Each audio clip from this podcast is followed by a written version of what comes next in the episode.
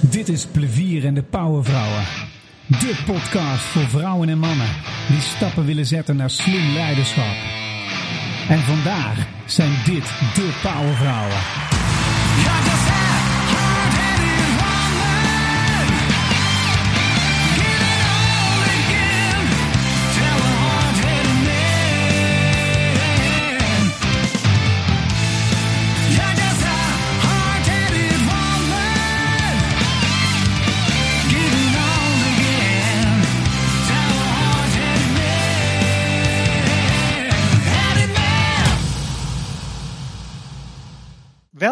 In uh, de podcastserie uh, Plevier en de Powervrouwen.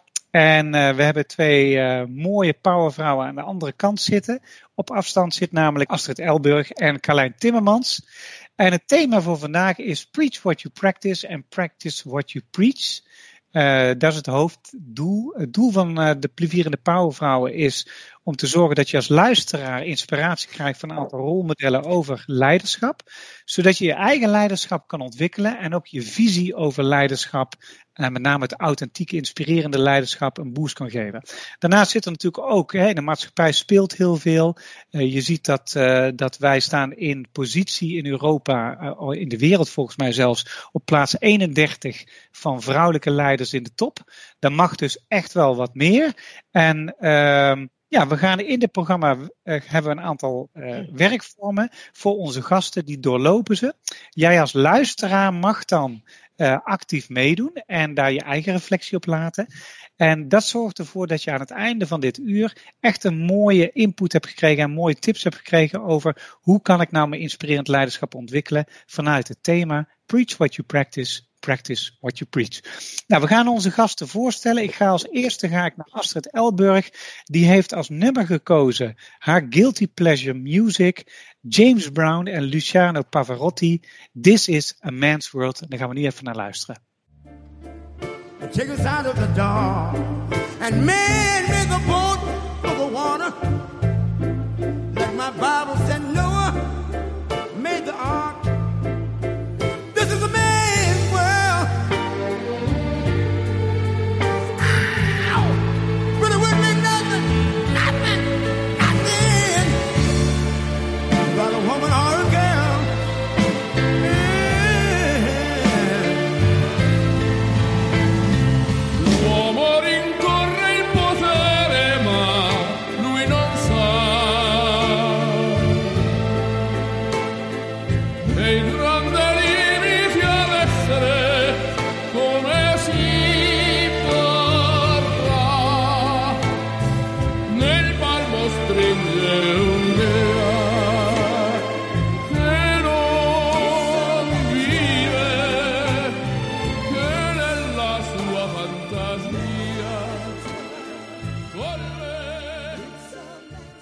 Oké, Astrid. Uh, This is a Man's World van James Brown, Luciano Pavarotti, prachtig nummer.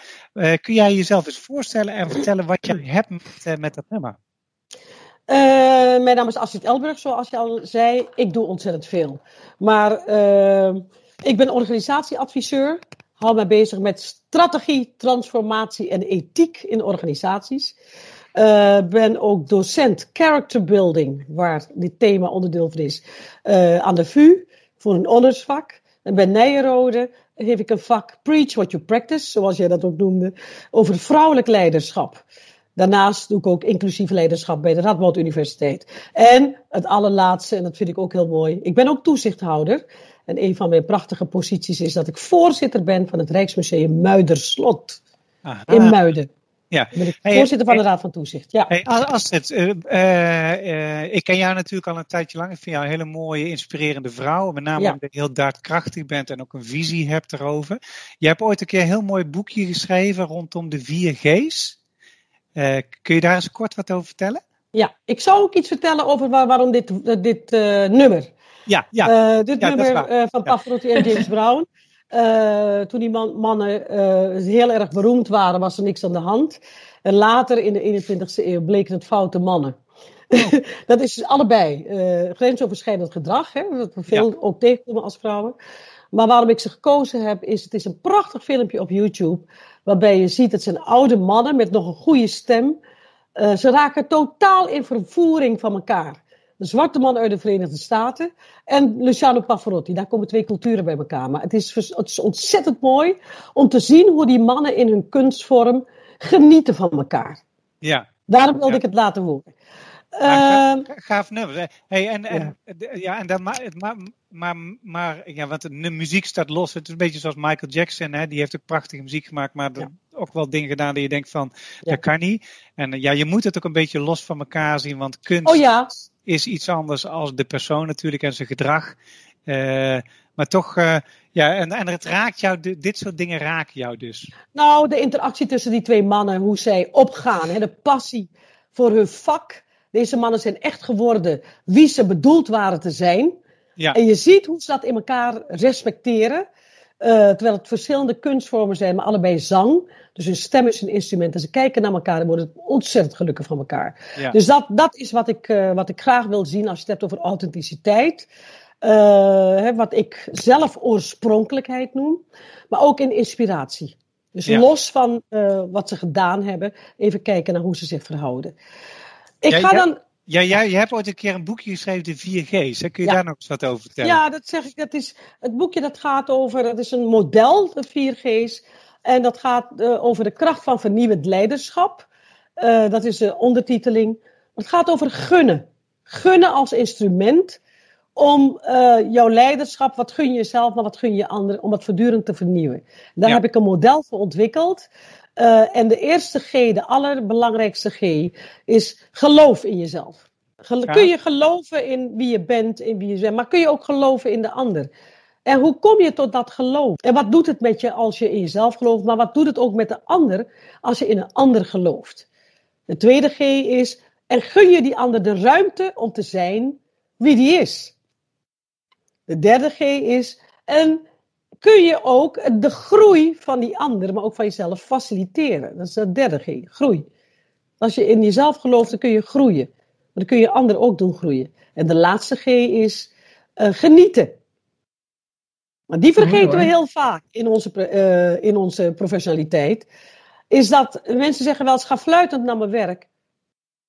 En daar moet het om gaan uiteindelijk in je leven. Geniet je van de dingen waar je voor bedoeld bent. Ja, ja en, Dat is ik, het wat je kunt bereiken. en daarom weet ik, dat is ook gelijk de reden waarom ik zo met jou klik, zeg maar. Want slim draait ook om drie vragen. Hè. Ben je geweest wie je wilde zijn? Heb je gedaan wat je absoluut wilde doen? Heb je het verschil gemaakt? En eh, heb je voldoende lief gehad en gehouden van? Hè? En, en daar draait het leven om. En ja, als ik zo'n beetje de, de clubhouse van gisteren terugluister met Jessie en Mirjam en met een heel aantal vrouwen online. En ook terugdenken aan de podcast die heb ik gedaan. Dat geloven in jezelf en de ander, dat wordt er heel veel geroepen dat het belangrijk is. Maar heel veel mensen hebben niet het blind geloof in zichzelf en de ander. Dus dat is iets wat mensen mogen ontwikkelen. Als ik vanuit mijn eigen mening eh, eh, ventileer dan. Die tweede, gun je de ander de ruimte wie die is. Potverdorie, dan mag deze maatschappij. Heel veel mensen deugen, maar ook heel veel mensen in leidinggevende functies niet. Weet je wel? Daar moet echt iets gebeuren. Dat kunnen groei faciliteren vind ik super gaaf. Want als je dat kan faciliteren, en zeker in deze tijd. Als je, het is juist nu de tijd om leiderschap te ontwikkelen. En juist nu moet je inzetten om mensen een groeispurt te geven. Eh, zeker na die pandemie. Omdat mensen weer moeten gaan leren verbinden. Weer op een andere manier moeten gaan leren werken. Ook als we daar terugkomen. Dus super belangrijk. Ja, en daar genieten. Hey, eh, zoveel mensen zijn gestrest en zoveel mensen hebben burn-out klachten. Hè? 4 miljoen nu hè, na, na de pandemie. Daar, dus ik vind het zo'n super gaaf, simpel format, maar zo goed. En zo begrijpelijk, daar gaan we eens even verder over praten. En jij hebt een hele goede match, zei je net, voordat we begonnen, zei je deze tegen gasten. Wat heb je een goede match gemaakt met ons in karakters? En dat klopt ook, want Carlijn, die ken ik ook al heel lang. Eigenlijk, nou, ik denk wel bijna al twintig jaar. In een van haar eerste eh, eh, leiderschapstrainingen bij ASR. Zij heeft gekozen Beyoncé Who Run the World. En laten we daar eens even naar luisteren.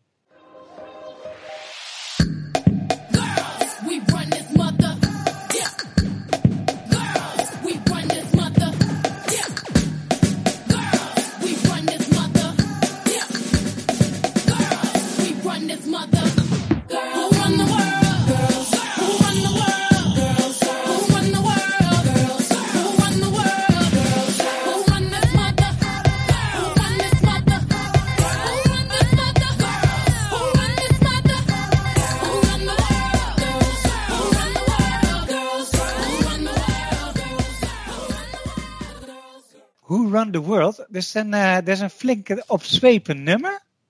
Ja, absoluut. er zit wel even een powerboodschap in voor de vrouwen. Het is, eh, dit laat niks eh, te Niet aan de verbeelding over. Nee, precies. precies. Nee, kun jij Ja. jezelf voorstellen wie jij bent en wat je met dit nummer hebt?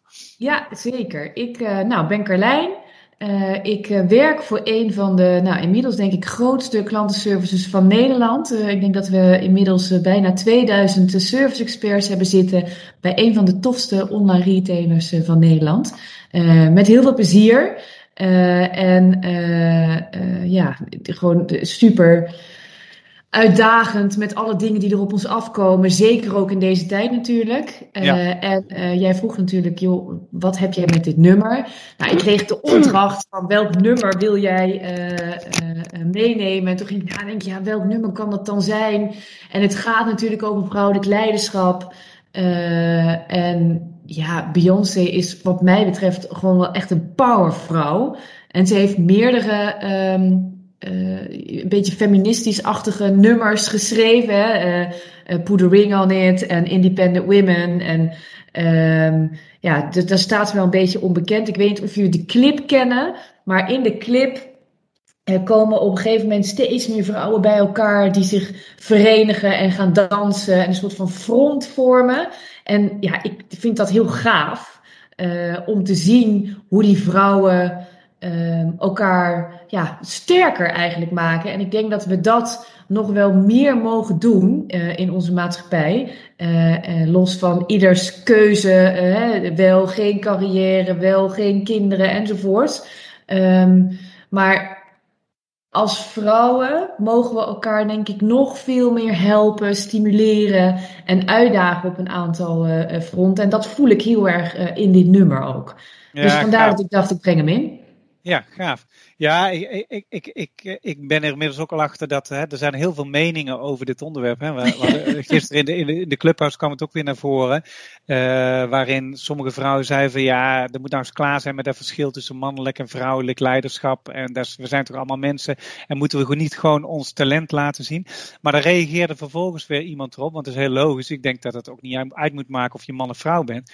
Nee. Maar daar reageerde vervolgens iemand. Ja, maar het is ook een beetje systemisch. We zitten in bolwerken van mannen. En, en eh, heel vaak komen vrouwen daar nog niet aan bod. Of er zijn nog steeds situaties waarin vrouwen eh, ja, toch op een bepaalde manier benaderd worden. Misschien in taal, misschien in gedachtegoed, misschien in eh, keuze voor een baan. Misschien een ongelijkheid van salarissen, wat nog steeds geldt. Er zijn zoveel dingen die nog niet geregeld zijn. Nou, Kunnen dat- we, ik- kunnen we dat met elkaar dan? Hè? Dat was een van de vragen die gisteren opkwam. Hoe denken jullie daarover?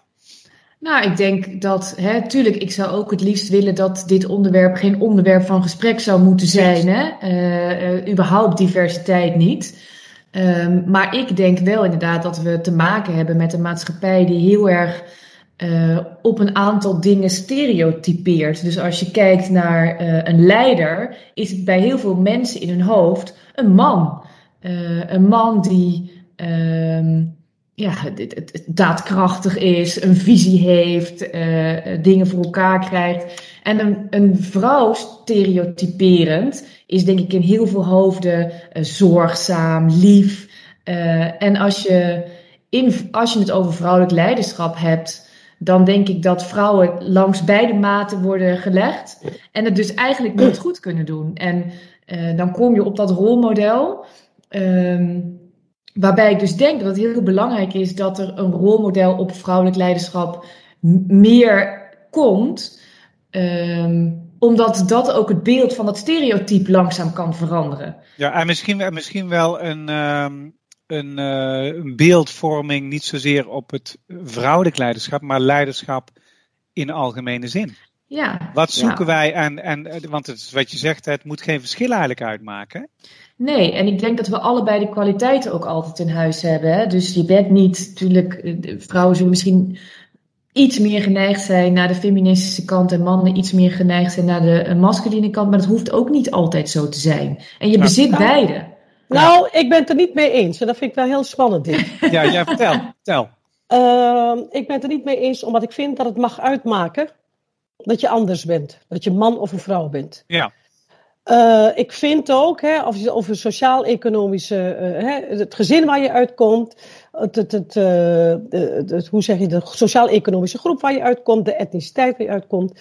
Ja. Wat mij betreft is dat verschil, daar zit de kracht erin. Ja, Ehm, en we moeten en- de, moet, betekent dat eigenlijk dat we dat niet als eh, een verschil of een, iets negatiefs moeten zien, maar eigenlijk moeten omarmen als van er zit juist een positieve factor in? Nou ja, ik, ik vind het woord positief heb ik ook problemen mee. Ja. Het gaat om, we zijn professionals, hè? Dat moet je Ja. maar positief, moet je maar lekker thuis doen. Maar Ja. je bent als professional en als professional moet je weten dat je daar constructief moet zijn. Daar word je voor betaald. Om constructief te zijn op een bepaalde plek, onder bepaalde omstandigheden, daar word je voor betaald. Je brengt verschillende kennisdomeinen in, maar ook verschillende persoonlijkheden in. Ja, Eén voorbeeld wat ik geef als ik teams train, is dat ik aan mensen vraag: wie is hier gezellig? Nou, daar word je niet op geselecteerd, maar er zijn mensen die zijn gezellig. ja. Ja? Mijn, ja, En- vrouw, en is daarvoor-. Ja, En daarvoor komen mensen ook naar het werk, omdat er die persoon aanwezig is, omdat hij gezellig is. Ja, dat is los van, wacht even hoor, los van Ja. de vakinhoudelijke eh, eh, kennis. Ik Ja. vind namelijk dat als een maatschappij verandert, dus als een maatschappij andere competenties vraagt, dan moeten we evolueren. Dan moeten Ja. wij als mens ook meegaan. Als wij de heden ten dagen vinden dat als je homo bent, eh, dat we niet, hoe zeg je dat, met je om moeten gaan alsof je geen mens bent, dan moeten wij ook veranderen. Dus wat mij betreft mag het verschil mag er wel zijn. En een ander voorbeeld is, er is een keer een onderzoek gedaan bij het brandweer.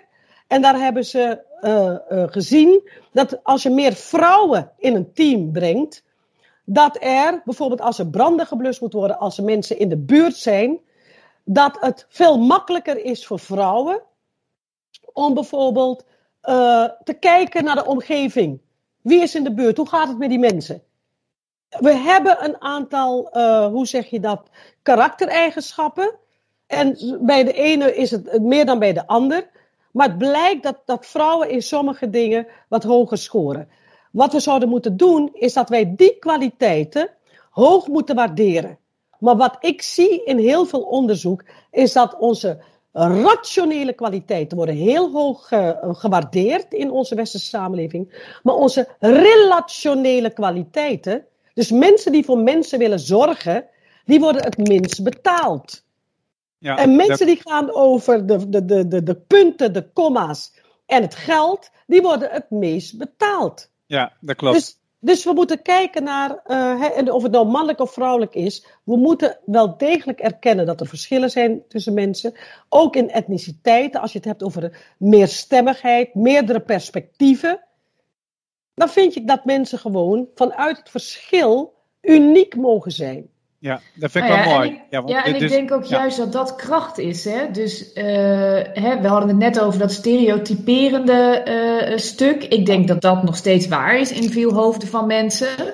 Maar het is wat jij zegt. Ik denk dat we eh, kunnen verrijken op heel veel fronten. Elkaar kunnen aanvullen met verschillende eh, etnische achtergronden, maar ook met verschillende karaktereigenschappen, of die nou masculin of feminin zijn. En dat je ze allemaal nodig hebt, juist om succesvol te kunnen zijn. Absoluut. En als je ze niet in jou verenigd hebt, dan moet je kijken naar iemand in je team die het wel heeft en dat ook waarderen. En een ander voorbeeld, ik ben voorzitter van een club die heet de Ingebaren. Dat zijn mensen die leiden, doen rondleidingen in musea. Hoogopgeleide, doven en slechtzienden. Ze hebben me gevraagd als hun voorzitter.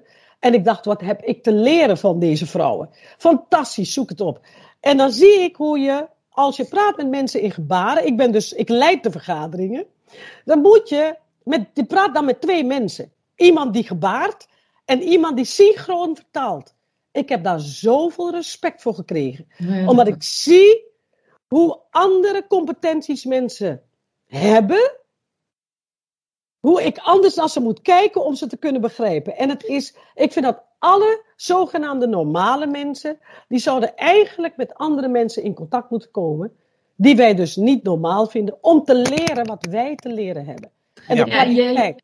Ja. En je hebt het hier zeg maar over de groep waar je dan voorzitter van bent. Maar eigenlijk verrijk je jezelf al door een tolk naast je te zetten. Die zorgt dat die iets kan overbrengen wat jij op dat moment niet kan. Dus eigenlijk zie je het daar ook al heel sterk in terug. Absoluut. Maar ook degene die met mij praat, die in gebarentaal praat, die moet naar mij kijken.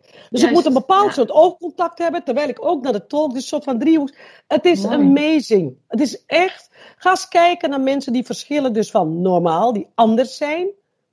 Die andere competenties hebben, die andere dingen en persoonlijke kwaliteit hebben. Ook bijvoorbeeld een van de dingen waar ik heel erg naar luister, dat zijn stille mensen. Onze cultuur beloont vooral de mensen die veelbaar sterk zijn, lenig kunnen denken. Maar je hebt diepe denkers, de beschouwelijken noem ik ze. Ja, Niemand vraagt ze wat. Niemand vraagt ze wat. En terwijl die mensen soms dingen zeggen waarvan je denkt, verrek. Dat heb ik niet gehoord van die mensen met een grote bek. Maar Ja, dat en is, ik denk dus- en, dat- dat, en, dat, en dat zeg jij ook van eh, in die 4G's komt het ook voor. Hè, van, eh, eh, het is belangrijk om te geloven in jezelf. Hè? Hoe kom je tot dat geloof? Kun je de ander ook de ruimte wie hij is en kun je dat zelf ook signaleren? En kun je hem dan ook vragen om mee te gaan doen hè? of inspireren daarvoor? En kun je van daaruit groei faciliteren en kun je dan met, met elkaar gaan genieten? Ja, absoluut. wat een mooie reis je aan het maken. Maar gun jij jezelf ook de ruimte om te leren van Ja. wat anders is? Ja, ja. Ik vind dat mooi. Hey, als, als, je, als je dit rondje afsluit, je zou zeggen van nou, iemand die ehm, goed kan praten, maar ook oog heeft voor de mens, ook voor de andere mens, die ook kan zien, inspirerend is, die met humor dingen ook kan beslechten als moet, maar ook heel serieus to the point kan komen als serieus wordt, die daar krachtig is, die af en toe tempo erop gooit als het moet, als het gedaan moet worden, moet het gewoon gedaan worden, die het fixt wat gefixt moet worden, eh, die ook mensen met elkaar verbindt en die esthetisch is. Zijn dit mooie eigenschappen voor een toekomstige inspirerende leider? Ik vind het wel, maar wat ik vind, eh, wat, ik, wat we altijd missen, en zeker in de westerse wereld, is eh, iemand die ook eh, zichzelf kan relativeren. En waarom is dat belangrijk, Astrid? Het is belangrijk omdat, zeker als je leider bent, gaat het niet alleen om jou. En in een ego-gestuurde samenleving zijn we te veel op ego's. Dus ik vind jezelf af en toe eens terugtrekken. In conclave met jezelf. En niet altijd op de voorgrond. Dat vind ik ook een hele mooie eigenschap. Ja. Ja, daar zit ook inderdaad. En heeft dat ook met eh, zelfreflectie, rust te maken, zeg maar? Dat je af en toe als leider gewoon eens terug moet trekken, anderen aan bod moet komen, gewoon ook eens observeren wat er gebeurt. Even zelfreflectiek naar jezelf toe gaan van wat vind ik hiervan? Kan ik ergens makkelijker, beter, efficiënter, meer verbindend, met meer energie? Wat moet ik dan doen? Is dat, is Maar dat... het, het allermooiste, het allerhoogste vind ik is als je ook kan toegeven dat je er niks van vindt. Ja. Je mag er mooi. ook niks van vinden. En dat is voor ons ontzettend moeilijk, want we worden getraind om overal iets van te vinden. Je kunt je ook verwonderen over dingen. Dat vind ik ook een mooie. Dat is een Oosterse, want die kennen wij hier niet. We moeten altijd alles weten. Maar verwonderen is mijn nummer vier waarde. Ja. Je moet ook je mond kunnen houden en denken, goh, nou, Superleuk. Oké jongens, we gaan Maar een stapje Ik wil, nog verdiepen. wel iets, ik wil nog wel iets over zeggen hoor. Want ik geloof wel dat ehm, wat Astrid zegt over reflecteren en niet altijd degene te zijn die op de voorgrond staat, dat dat wel heel belangrijk is. Want door te reflecteren leer je ook jezelf kennen en word je uiteindelijk zelf weer beter. Dan gaat het weer over jou, maar je maakt ook de groep beter. Door eh, ook die kwetsbaarheid te kunnen in te brengen, door te zeggen, joh weet je, dit heb ik niet goed gedaan. Doordat je gereflecteerd hebt, want anders dender je maar door. Eh, en dat is volgens mij juist niet wat je moet doen. En waar ook niemand uiteindelijk beter van wordt. Een organisatie niet, jij niet, een team niet, alle mensen om je heen niet. Eh, dus dat moment van zelfreflectie ja, is echt heel belangrijk in leiderschap en sowieso om te doen. Waardoor je Ja. jezelf ook weer beter leert kennen. Ja. Ja, ja, En eh, één laatste zin, eh, ik ben het erg eens met Carlijn. Je zult dan ook verwonderd zijn over jezelf. Dus die ja. verwondering is niet alleen maar over anderen. Die slaat soms ook naar binnen dat je denkt, zo, dat had ik niet achter mezelf gezocht. Die vind ik, die vind ik soms En dan creëer je weer groei. absoluut. Gaaf. Oké jongens, eh, we gaan het een stukje verdiepen.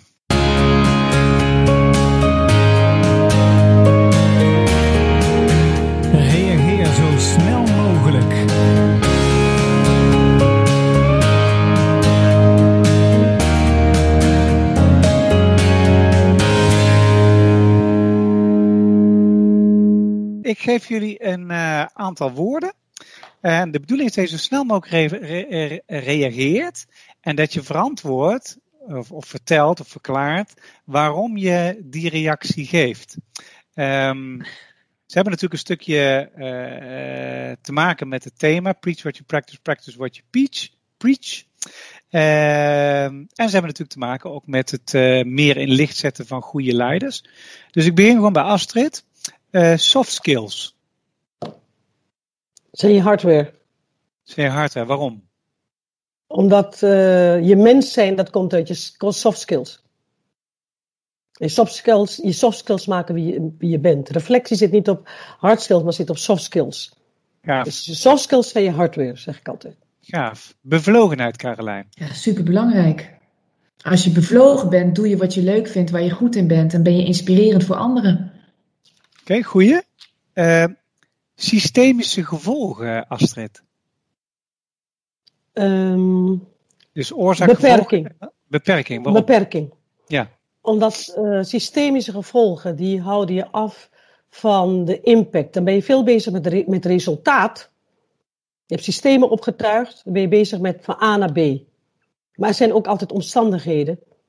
Dus je kunt geen impact maken, omdat omstandigheden, eh, dat gevolgen, die hebben eh, effect op omstandigheden. En omstandigheden beïnvloeden eh, gevolgen. Ja. Dus je kijkt veel heler en holistischer als je niet systemisch kijkt, maar ook de context waarin die systemen functioneren. Dat vind ik mooi gezegd, ja. Gaaf. Eh, Oké. Eh, vrouwelijk leiderschap, Carlijn. Ook superbelangrijk. en nodig.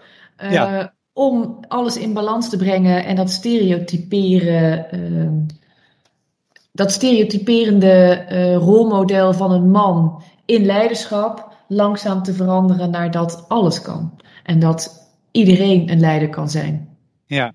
Is het, eh, is het vanuit jullie perspectief eigenlijk belangrijk om die verschillen te blijven benoemen in dit stadium? Dus vrouwelijk leiderschap, mannelijk leiderschap, wetende dat je kan het ook verenigen in één. Je kan ook een mannelijke leider hebben die wat meer vrouwelijke eigenschappen heeft, of vice versa een vrouw die wat meer sturend kan zijn. Hè? Eh, is, dat, is het belangrijk in dit stadium om het nog ehm, te benoemen? Ja, want anders gaat het te langzaam. Anders gaat het te langzaam. En jij- vind jij, Astrid? Ehm, als het, het zou mooi zijn als iedereen, hè, als je het even over persoonlijk leiderschap, zijn verantwoordelijkheid kan nemen Ja. op dit vlak.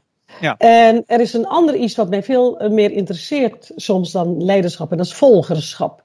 Volgerschap. Ja, lekker zeg. Mooi. Mooie term. Volgerschap. Volgerschap.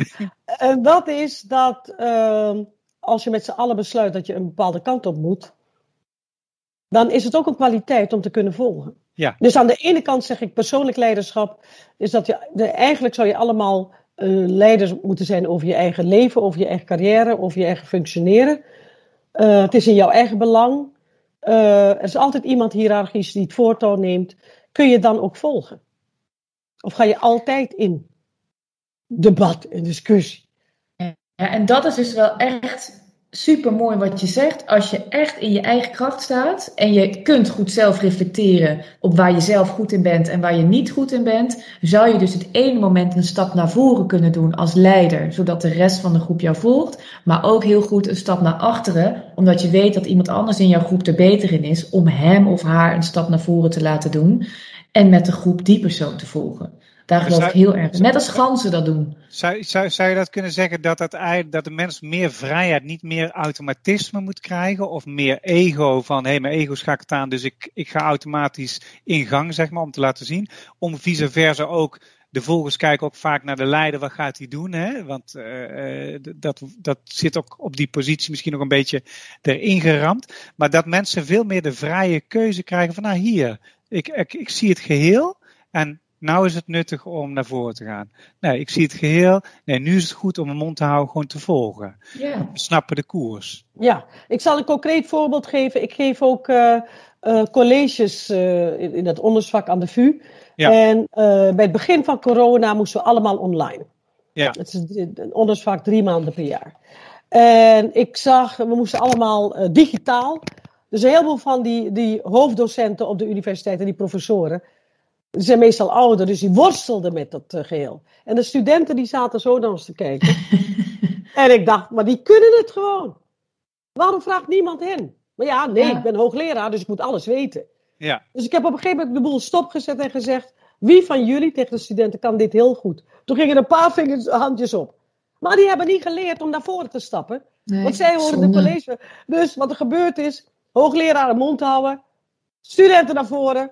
Eentje, Joris hebben we uitgekozen, die heeft alles gedaan. Binnen een, dus het punt is dat wij ook moeten zien dat eh, wij niet alwetend zijn. En dat er soms Helemaal mensen eens. in onze groep zijn die dingen veel beter kunnen dan wij. Ja. Soms zijn ze jonger, soms Ja. komen ze uit een andere kennisdomein. Eh, weet je, enzovoorts, enzovoort. Ja, ja, het is heel erg leuk, want COVID heeft daar wel opgeroepen. Want ik heb diverse klanten gehad in de begintijd van COVID, waarvan de directie en MT en de Raad van Bestuur echt in paniek waren. Die begonnen echt eh, eh, te knippen in processen, dingen te trekken en dat werkte natuurlijk helemaal niet. En dat er uit de jongste garde van zo'n organisatie, een jongen die net op stage was geweest en zijn eerste baantje had gekregen, met echt geniale ideeën en die kar begon te trekken. En er was ook in die tijd, eh, in diezelfde periode, verscheen er ook een, eh, een rapport van McKinsey. eh, waarin stond dat de hedendaagse leiders allemaal dit nog niet hebben meegemaakt. En dat eigenlijk niemand was bewapend tegen ja, deze situatie. Mm. Dat heel erg betekende dat, dat de leiders veel meer open moesten gaan staan, veel meer hun organisatie moesten gaan mobiliseren en niet alles zelf bedenken. Ja, maar zorgen er- dat, dat ja. er uit de organisatie zeg maar een Ja. lijntje staat waarin mensen gaan meeparticiperen om de oplossing te vinden. Ja, maar dit is een voorbeeld, hè? dus toevallig het COVID-voorbeeld. Ja. Maar het gaat over verantwoordelijkheid. Als Ja. leider zul je ook moeten kunnen volgen. Ja. Moeten toegeven wat je niet kan. Ja, precies. En dan zeggen, wie hebben we in de omgeving? Super nice. Ja. En dan kun je die vraag kun je ook stellen. Want wat je ziet is dat eh, de meeste leiders, die houden mensen ook achter. Want het staat niet in hun takenpakket. Maar mensen Ja. hebben soms competenties die je niet van tevoren kunt. ku- ku- eh, soms heb je een fantastische voetballer of een- weet ik wat er meer. Of iemand die geweldig kan zeilen of, of, of eh, die fantastisch kan koken. Maar niemand vraagt ze wat, want een leider wordt ervoor betaald om vooraan te, te lopen. Maar die ik vind dat wel heel ouderwets gedacht hoor. Ja, nou, dat- is, ik weet niet of het ouderwets... Nee, nee, wat, Ik denk dat het nog heel veel gebeurt, hè? Dus, Ja. dus Kijk, maar- kijk, kijk, kijk maar naar de manier hoe er wordt gerecruit in Nederland. Als je Ja. goed zou recruiten, dan zou je iedereen zelf in zich geven. En dan zou je de, degene die gerecruit willen worden, die zou je de, de lead geven in welke bedrijven zij uitselecteren. Dat, hè, dat je bij wijze van spreken een kanaal openzet, dat alleen die bedrijven kunnen hem zien, zeg maar. Dat zou goed zijn. Maar wat er nu gebeurt is nog steeds hetzelfde. Je hebt en organisaties doen echt wel hun best hoor. Dus die, die doen een goede functieprofiel opstellen met taken erin en dat soort dingen. Die beginnen te experimenteren met vrije rollen. We hebben geen taken, we hebben rollen. Want wij willen zelf sturende teams hebben. Hè? Eh, vanuit dat perspectief. Nou, er zijn best wel organisaties die, die dat goed doen. En die komen dan met, eh, met middelen als eh, video eh, sollicitatie. Dat dat ook kan. Hartstikke ja, maar dat, maar dat is dat is allemaal instrumenteel. maar dat is is- instrumenteel. Dat is Dat we- instrumenteel. Ja. Maar, Ja. maar de kunst is, zeg maar, dat, dat, dat het oude van, hé, hey, we hebben een sollicitatie voor een taak en we plaatsen een advertentie en daar kunnen mensen op reageren en dan komen ze op sollicitatiegesprek. Dat is eigenlijk oud. Want eigenlijk moet je zeggen, eh, wij hebben een missie, dit is onze missie, dit is onze visie. En wie past hier heel erg goed bij deze missie? Nou, dan komen de mensen die komen in je, in je, in je palet. En dan zou het nice zijn als, die, als je gaat zoeken van welke mensen passen gewoon qua natuurlijke voorkeur gewoon 100% in onze organisatie. En waar, waar hebben zij talenten die Ja. wij niet hebben? Precies, en waar vullen ze op aan? Precies. Exact dat. Dus hè, ga niet op zoek, en die fout heb ik in het verleden natuurlijk ook wel gemaakt, dat ik altijd op zoek ging naar klootjes van mezelf, want dan werd alles gefixt en alles Ja. gedaan. Maar juist in een team heb je die diversiteit nodig van verschillende kwaliteiten, zodat je inderdaad ook die stap, want hè, ik ben het wel met Astrid eens, het is natuurlijk waar dat je denkt dan als leider word je bepaald om die kar te trekken. Ehm, maar als jij geen supergoeie mensen om jou heen verzamelt die jou aanvullen, ja, dan durf je ook nooit die stap naar achter te zetten om te zeggen, joh, eh, en nu ga jij, want ik heb hier helemaal geen verstand van. Ja. En, en die, die ommekeer moet ook gewoon gemaakt worden, denk ik. Dat moet je ook durven. Ehm, Ja, maar ik vind dat het helemaal niet zo goed gaat met bedrijven, voor geen enkel bedrijf. Kijk eens naar de mensen die bij bedrijven werken. Ze zien hetzelfde uit, komen dezelfde sociaal-economische groep. Ik vind helemaal niet dat het zo divers is. diversiteit. En nee, het, het, dat dus als je, het hebt over, als je het hebt over niet alleen maar over culturele diversiteit. Eh, ik doe een, een prachtig programma bij de Universiteit van, van, van, van Amsterdam. En dan, dan zie je dat wij hetzelfde mensen, dus we, wat, wij, wat wij hebben gedefinieerd als een talent, dat ziet er ongeveer zo uit. En de norm, dat is waarneembaar. Ja. Hè, dus als je de norm ziet, als je de teams ziet, dan zeg je, oh, dan is- zijn dit dus de talenten. En het is dus gewoon niet waar. Nee. Wat Nee, ik ik- zie, is als ik, ik zit heel vaak bij selectieprocedures. En wat ik dan doe, is dat ik, eh, er zijn bureaus die selecteren mensen op voorhand. Dan heb je een, selectie A, B en C. En dan zeg ik, de selectie A gaat altijd door die wasstraat van de recruiters. Nou, de recruiters, die zijn niet, die, die hebben niet het lef. Oké? Nee. Dan zeg ik, geef mij maar een paar van C en D. Vervolgens kom- komen mensen bij mij aan tafel en ik zeg, je bent ge- gefeliciteerd. Je bent door eh, naar de tweede ronde, want je zit hier aan tafel. Maar we zetten nu je cv opzij. Je gaat ons nu, mij, mij nu vertellen wie jij bent. En echt een gesprek voeren. En echt, wie ben jij? Want je Ja. cv, ja prima, dat zijn, eh, ik weet wat je kan. Maar wie ben jij en op welke manier heb ik jou nodig om een waarde toe te voegen aan mijn organisatie? Ja. Dat doen recruiters niet. Die kijken naar gat in je cv en die kijken naar welke Ja. carrière je weet. Verklaringen voor dat. Ja. Verklaring kan je Absoluut waar, absoluut waar. Ja, dus dat, dus dat en, en dat, eh, dan moet, ik moet ook heel, heel denken aan mijn vrouw. Want mijn vrouw die is nou geswitcht van baan, omdat ze zat echt in een bedrijf waar het, eh, eh, ja, hele leuke collega's, maar de leidinggevende echt verschrikkelijk. Maar die, eh, die ging switchen en ehm, eh, toen vroeg ze aan mij van, wat vind jij nou mijn talenten? Nou, wij hebben, ik heb haar ook als, wel eens laten profilen door een eh, vriend van mij. En die had perfect haar profiel neergezet. Maar de paste systemisch qua opvoeding paste dat niet in haar talentenrijtje, zeg maar. Want zij is namelijk super gezellig, enorm gastvrij, eh, heel inspirerend naar het team, net zoals Carlijn, net zoals jij, heel erg engaging naar het team.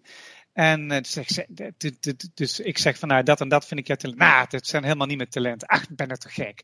Nou, ik zeg maar, vraag nou eens aan je dochters. Wat vinden die van jou? Nou, die zaten aan tafel. Jongens, dit is de vraag. Wat vinden jullie qua talenten? Mama haar talent. Oh, mama is heel gezellig. Super gastvrij. Iedereen voelt zich altijd thuis. Mama doet altijd leuke dingen waardoor mensen zich op hun gemak voelen. Toen ging ze weg. Kreeg ze van collega's allemaal mailtjes en appjes. Wat stond er alleen maar in? Gastvrij, gastronomisch, gezellig, inspirerend. En natuurlijk is ze punctueel. Natuurlijk is ze afspraak is afspraak. Natuurlijk heeft ze goede werketen. Heeft ze ook allemaal. Maar, maar dat is allemaal ondersteunend aan dat andere. Ja, Weet je, en is- hoe, be- hoe belangrijk eigenlijk zijn deze kenmerken die je nu omschrijft om voor iemand en met iemand te willen werken? Om net dat stapje extra te zetten. Precies. Omdat je denkt, joh, weet je, eh, het is Astrid, dus ik eh, werk nog even dat paar, die paar uurtjes door. Want hè, het is, ik geloof heel erg dat dit soort kwaliteiten eh, ontzettend belangrijk zijn in een team. Om zich vrij te voelen, om autonoom je rol te kunnen pakken. En dat, om, om het vertrouwen te hebben dat het, dat het goed komt. Omdat er juist iemand tegenover je zit waarvan je denkt... joh, als ik val, dan raadt ze me wel op. En dan Ja. gaan we samen verder naar die En, en, en soms vergeten we het ook. Hè? 95% van ons gedrag dat, dat wordt emotioneel gestuurd. Dus als jij de eerste 10 seconden bij iemand een lekker gevoel hebt, dan, dan gaat het meestal wel goed komen. Als je dat niet hebt, nou, Ja, ja. Dan, dan, eh, dan kan het zijn dat, het, hè, dat men elkaar nog niet goed heeft ontdekt of zo. Dan moet je het ook wat tijd geven. Dat is sowieso altijd goed, vind ik. Hè? Dat je mensen goed leert kennen. Want de setting en de context bepaalt ook hoe iemand zich eh, gedraagt vaak. En eh, ja, dat is heel interessant. Oké, we gaan Hey, verder. maar maar Wouter, ik ben benieuwd, heeft Ja, ze uiteindelijk wel die, die kwaliteiten kunnen omarmen of niet? Nou, wat heel interessant is, is dat ehm, zij heeft zoveel appjes gekregen dat een goede vriendin die stond naast haar. Die zegt, moet je kijken wat mensen over me zeggen.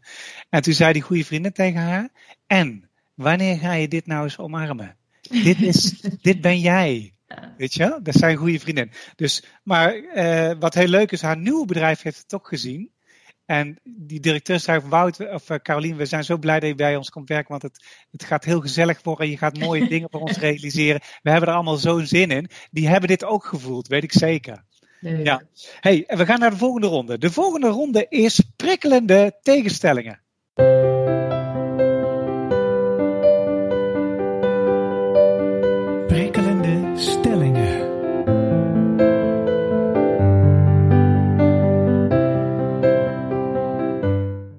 Ik zet een aantal prikkelende tegenstellingen tegenover elkaar. Je moet er eentje kiezen. En natuurlijk is het zo, allebei kunnen waar zijn. Maar met welke heb je nou de me- meeste feeling? En verklaar dan eens waarom je die hebt gekozen. Ik kies als eerste kies ik ehm, Astrid. Eh, visionair of feitelijk? Visionair. Waarom? Eh, feiten kun je inkopen. Dat doet iedereen al. Ah, En een leg- visionair. en je inkopen kun je voor eh, geschoold worden. Dat zijn de feiten. Maar feiten hebben niks te maken met de waarheid. ja, en le- Nee, dat- feiten ko- krijg je uit wetenschap. En visionair zijn, dat is als, als je avontuurlijk bent. Als je verbeeldingskracht hebt. En dat hebben we nodig om verder te komen. gaaf. Feiten, is, feiten is achteraf kijken. Hè? Is onderzoek, dan kom je op feiten. En Ja. visionair is vooruitkijken. gaaf. Ja, ik had, ik had in eerste instantie had ik opgeschreven hoopvol visionair. Of eh, feitelijk realistisch had ik in eerste instantie neergezet, maar dat is een beetje hetzelfde. hè. Dus, eh, Oké, Carlijn, ehm, voor jou. Eh, dat is wel een leuke voor jullie twee als fixer. met een dikke knipoog. Handelende actie of beschouwend observeren? Oeh. Beschouwend observeren. Ja, leg eens uit. Ehm, omdat ik geloof dat als je beschouwend observeert, veel meer meekrijgt van wat er allemaal nog moet gebeuren. Dus uiteindelijk ga je het misschien toch wel weer omzetten naar actie. Eh, veel meer ehm, doorziet wat er gebeurt. Je moet er wel ook de tijd voor nemen. Dus ik moet ook eerlijk bekennen dat ik dat misschien niet altijd doe. Maar je moet jezelf wel even zetten in, in dat dit ook echt super belangrijk is. En daarmee kun je uiteindelijk ehm, ja, de, de groep de juiste, de, de juiste richting wijzen. Doordat je rust hebt. Het andere gaat snel tak, tak, tak, tak, door, door, door. En ehm, beschouwend observeren is voor mij echt stap op de plaats. Kijken wat er gebeurt. Of we nog de goede kant op gaan. Ja, ik denk dat je dan beter bij je einddoel komt dan alleen maar door te rennen. Gaaf. Oké, eh, Astrid. Saamhorigheid of uniciteit? Uniciteit. Leg eens uit. Als je veel te veel energie stopt om erbij te horen, dan hou je te weinig energie over om jezelf te maximaliseren. Gaaf, goede verklaring. En ehm, mijn ervaring, persoonlijke ervaring is, is dat als je jezelf maximaliseert, terwijl je rekening houdt met de context, dan komen ze je vanzelf halen. Ja, Mensen willen altijd bij mensen horen die excelleren. gaaf. Oké, mooi. Eh, vooruit gaan of stilstaan? Vooruit gaan. Het is een beetje een tegenstelling met wat ik net zei natuurlijk, maar nee, vooruit gaan en stilstaan is achteruit gaan, heb ik altijd geleerd. Dus eh, als je te lang eh, stil blijft staan, dan kom je er niet. Dus uiteindelijk mo- moeten er gewoon wel ook stappen vooruit gemaakt worden en dat tempo er weer op. Gaaf. De laatste voor Astrid. Stoïcijns of zelfreflectief? Volgens mij is het hetzelfde. Juist hetzelfde. Ik ben filosofisch opgeleid, dus Ja. eh, ja, ik ja, ben dol op de stoïcijnen. ja. Maar dan moet je heel diep reflectief zijn om stoïcijns te kunnen zijn. En ehm, ehm, dus een van de stoïcijnse gegevens is dat je goed moet nagaan, eh, kijken waar je invloed op hebt en waar niet op. En de dingen waar je geen invloed op hebt, die moet je kunnen, moeten laten gaan. En kijken waar je wel invloed op hebt. Dat is van Epictetus, een eh Stoïcijnse filosoof. Zoek hem eens op. En dat was een eh, geboren slaaf. En die kon niks hè, in, de, in, de, in, in, de, de oude tijd, Romeinse tijd. En die kon zijn situatie niet veranderen. Maar die kon wel gelukkig worden binnen de context. Dus dat betekent dat je moet kijken wat je hebt. En de mogelijkheden die je hebt. Om gelu- gelukkig te kunnen worden. Gaaf. Dus ik, ik ben voor de Stoïcijnen. Zoek ze op. Interessant in deze tijd. Gaaf. De- en hoe heette die schrijver van dat boek ook weer? Eh, nee, Epictetus was een eh, filosoof. Oh, eh, de eh, Als je filosoof. Ja. stoïcijn opzoekt, dan kom je hele mooie verhandelingen tegen. Ik ben totaal voor de filosofen. En niet van de, de, de psychologie, zoals jij dat doet, Wouter, met 95% dit of dat. Ik denk, ja, dat is allemaal prima, die feiten. Maar ik kijk meer naar levenshoudingen en lessen vanuit eh, de filosofie. Ja, gaaf. Heel goed. Oké jongens, volgende ronde. That's alright. I'm gonna take you higher. That's alright. I'm gonna take you higher. De tip van de dag.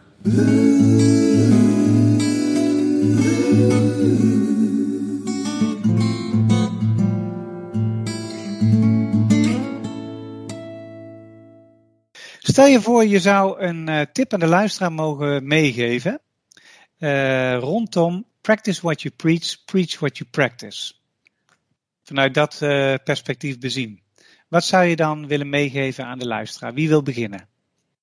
Ehm, nou, als we hem dan in breder context trekken, of nou eigenlijk breder weer terugtrekken ook naar een stukje vrouwelijk leiderschap, dan denk ik bij practice what you preach and preach what you practice, dat het ontzettend belangrijk is om stil te staan bij de successen die je, die je eh, realiseert en dat je die ook viert. Ik denk dat wij vrouwen heel snel de neiging hebben om de lat heel hoog te leggen, om eh, alles wat we doen ook maar normaal te vinden. Eh, terwijl mannen volgens mij supergoed zijn in het vieren van successen. Of mensen die meer masculine eigenschappen hebben, laat ik het zo zeggen. Ehm, en ik denk dat wij niet zo snel onszelf op de borst kloppen. Ehm, en dat we dat, dat we vaker van onszelf mogen laten horen. Dat zou mijn tip zijn. Gaaf, goede tip. Astrid, de tip van de dag. Quit your job, get a life. Quit your job, get a life. Dat is een hele goede filosofische tip Nou. inderdaad. Stop maar met mijn baan. Nee, dat is niet ik wat ik even bedoel. niet in mee, denk ik. Dat is wat ik bedoel. Wat Nee, ik leg bedoel eens uit. als, je, als je werk een job is, dan weegt het zwaar. Ja. Maar als je werk leeft, get a life. Ja, Dus dan, als, de meeste mensen werken hard voor iets waar ze een hekel aan hebben. Dat heet stress. De, en als je het goed doet, dan werk je hard voor iets waar je van houdt. En dit is your life. Quit your job, get a life. Get alive. Ik vind hem mooi.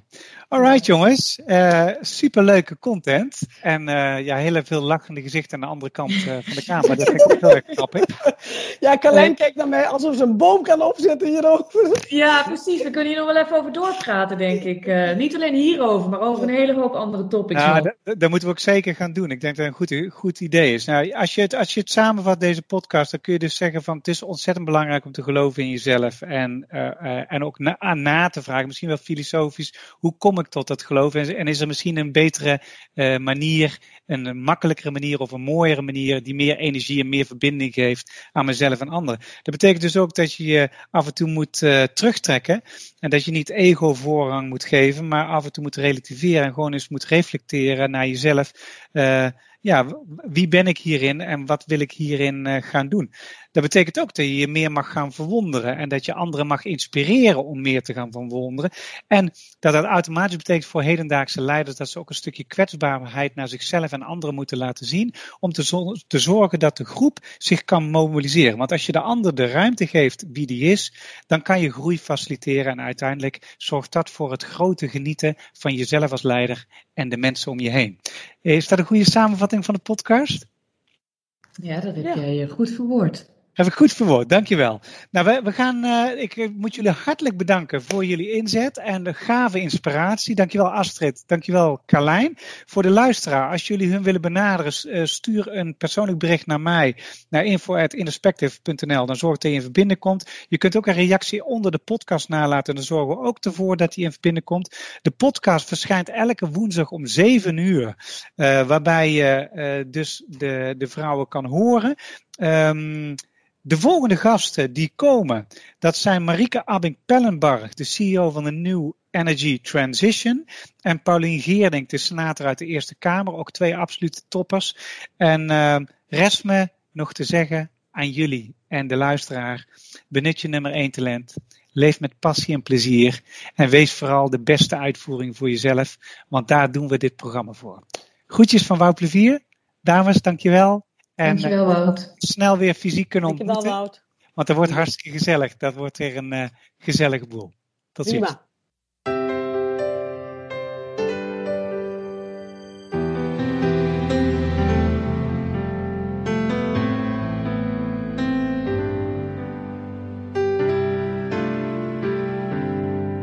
This is the song for the people, a message of hope. Open up your eyes, look to the sky. The sun will shine on us.